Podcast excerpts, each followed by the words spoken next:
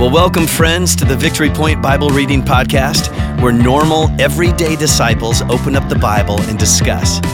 We don't claim to be theologians here, but no one ever said you had to be to read and interpret and apply the Word of God to your life. So thanks so much for joining us today, and here's your host. Welcome back to the Victory Point uh, Bible Reading podca- uh, podcast.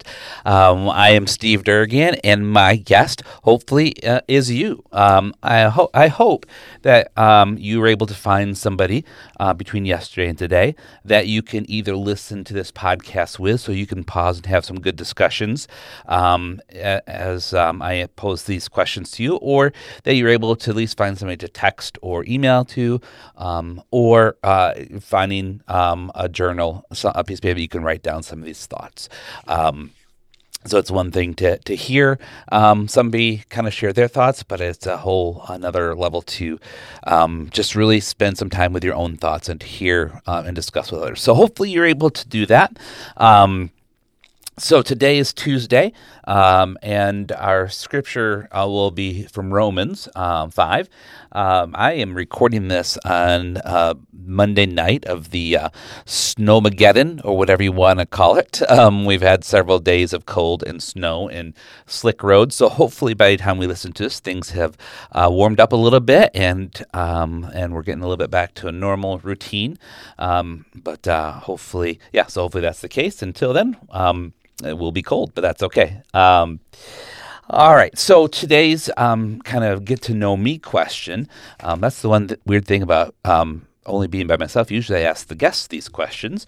Um, so I guess I can ask these to you, and again, you can pause and, and discuss this with your partner. But the question for today is: Where have you seen God at work recently in your life, or in the lives of others around you?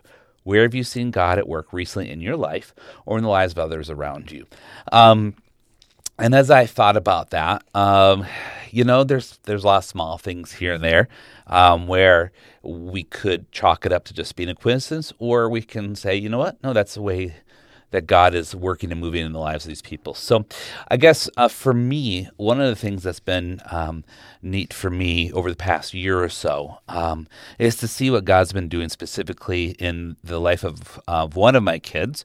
Um, and so, uh, just over the past year or so, this this um, child of mine, who shall remain nameless, um, has just made some choices that show that the person is is kind of growing in their relationship with Jesus because they want to, not just because um, mom and dad are telling them to. Um, so things like making a choice to do individual quiet time.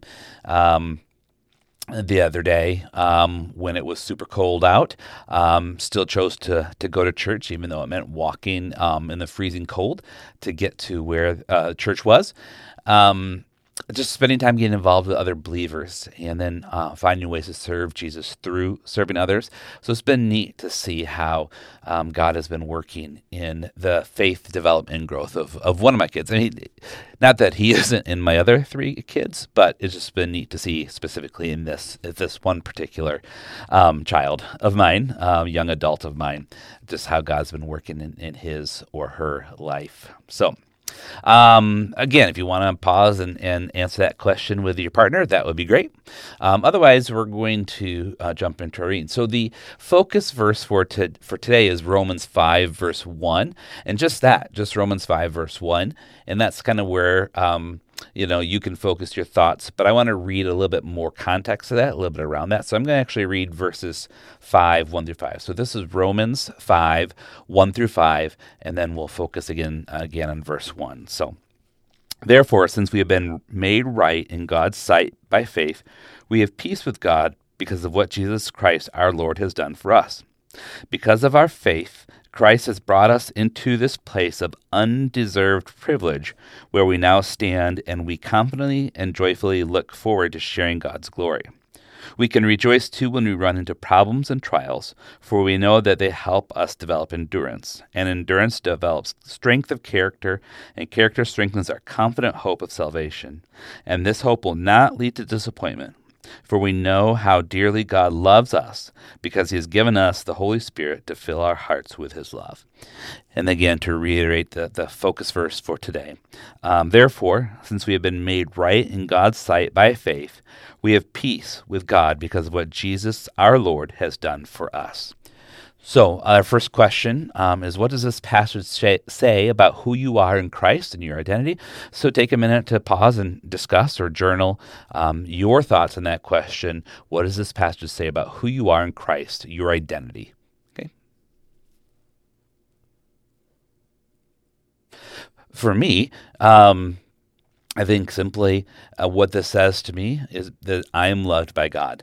Um, We've been made right in God's sight because we have peace with God because of what Jesus the Lord has done for us.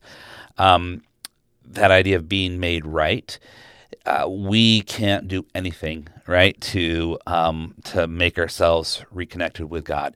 Um, because of our sin, we are unable to do anything to uh, reconnect with Him. But the the fact that God loves us means that we don't have to because God has made us right um, in His eyes because what Jesus did for us in the cross and the, the grave. So when you feel um, like maybe you're not gonna actually, you know, I'm, I'm gonna stop there because I'm getting to I'm, I'm, answering the other questions without giving you a chance to do it first. So, uh, what does this passage say about who I am in Christ? That I am loved by God and that I have been made right in God's eyes uh, and have peace in Him because of what Jesus did. Okay, so if this is true about who you are, um, and I believe it's true about who you are and, and who I am, how should you live differently? So take a minute to discuss that. How should you live differently in light of this truth? I think for me, uh, going back to yesterday's conversation, I need to trust that God loves me for who I am, not for who I'm not. Um, I don't need to compare myself to others. Um, I think oftentimes I feel like I'm not good enough to um, to deserve God's love, um, but we need to remember. I need to focus that um, it's not what I'm doing, uh, but it's what Jesus did. That I'm made right uh, in God because of what Jesus did, um, and because of that, I've been made good enough. So um, I I am not good enough on my own but through Jesus, I've been made good enough for God. All right, so what is a lie you've been believe about yourself that the truth needs to replace? So, what is that lie that you're believing?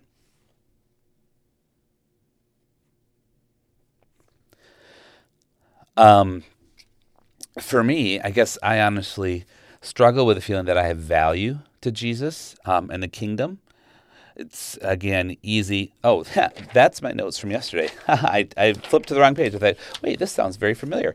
Um, so I, I, apologize about that. Um, so how? what lie do I believe? I uh, have to earn. I'm the the lie I often believe is I have to earn or deserve to be loved by God, um, and that if I don't do enough quote unquote Christian things, I won't be loved or accepted by God. So I feel I often fall prey to the to the belief, the lie, um, that I'm not good enough and I can't um, do enough to deserve um, to be accepted, loved or accepted by God. But verse remind, one reminds me that Jesus' work is what's made like, sorry, is what makes me enough. Um, again, it can't be anything I do. So I don't need to believe that lie um, because it's only through Christ. Um, and then verse 2 kind of um, restates that or, uh, or supports that by saying um, that Christ brings us to a place of undeserved privilege. I loved reading that undeserved pi- privilege. So I don't need to expect that there's anything I can do to deserve to, deserve to be enough. It's undeserved. I, I can't deserve it, but Jesus, through his love, makes us right in God. So um, that's that lie that I need to replace that um, there is nothing I can do, and that's okay. Um, but through Christ I can. So, how will replacing this lie with the truth free you to live more life, life more fully? So, um, I'll let you answer that question in a second. I think for me, um, you know, knowing replacing that lie uh, with the truth of this passage of, of Romans 5, verse 1. I need to allow myself to just go out and do what Jesus has called me to do and not worry about is it enough? um, since I know I can never do enough, then I can just focus on what I'm able to do through the power of the Spirit. Um, you know, so I just I don't need to worry about is this enough? Am I doing the right thing? I just need to go and live and do what um, God has called me to do through the, and trust it through the power of the Spirit. I will have what I need to do that. Now, again, that doesn't mean I'm off the hook and don't have to try to do my best, but I still need to seek support and strength from the Spirit to do what I am called to do. So I guess just remembering that there's nothing I can do to be enough and then trusting that the Spirit will work through me and that what I do do is good enough.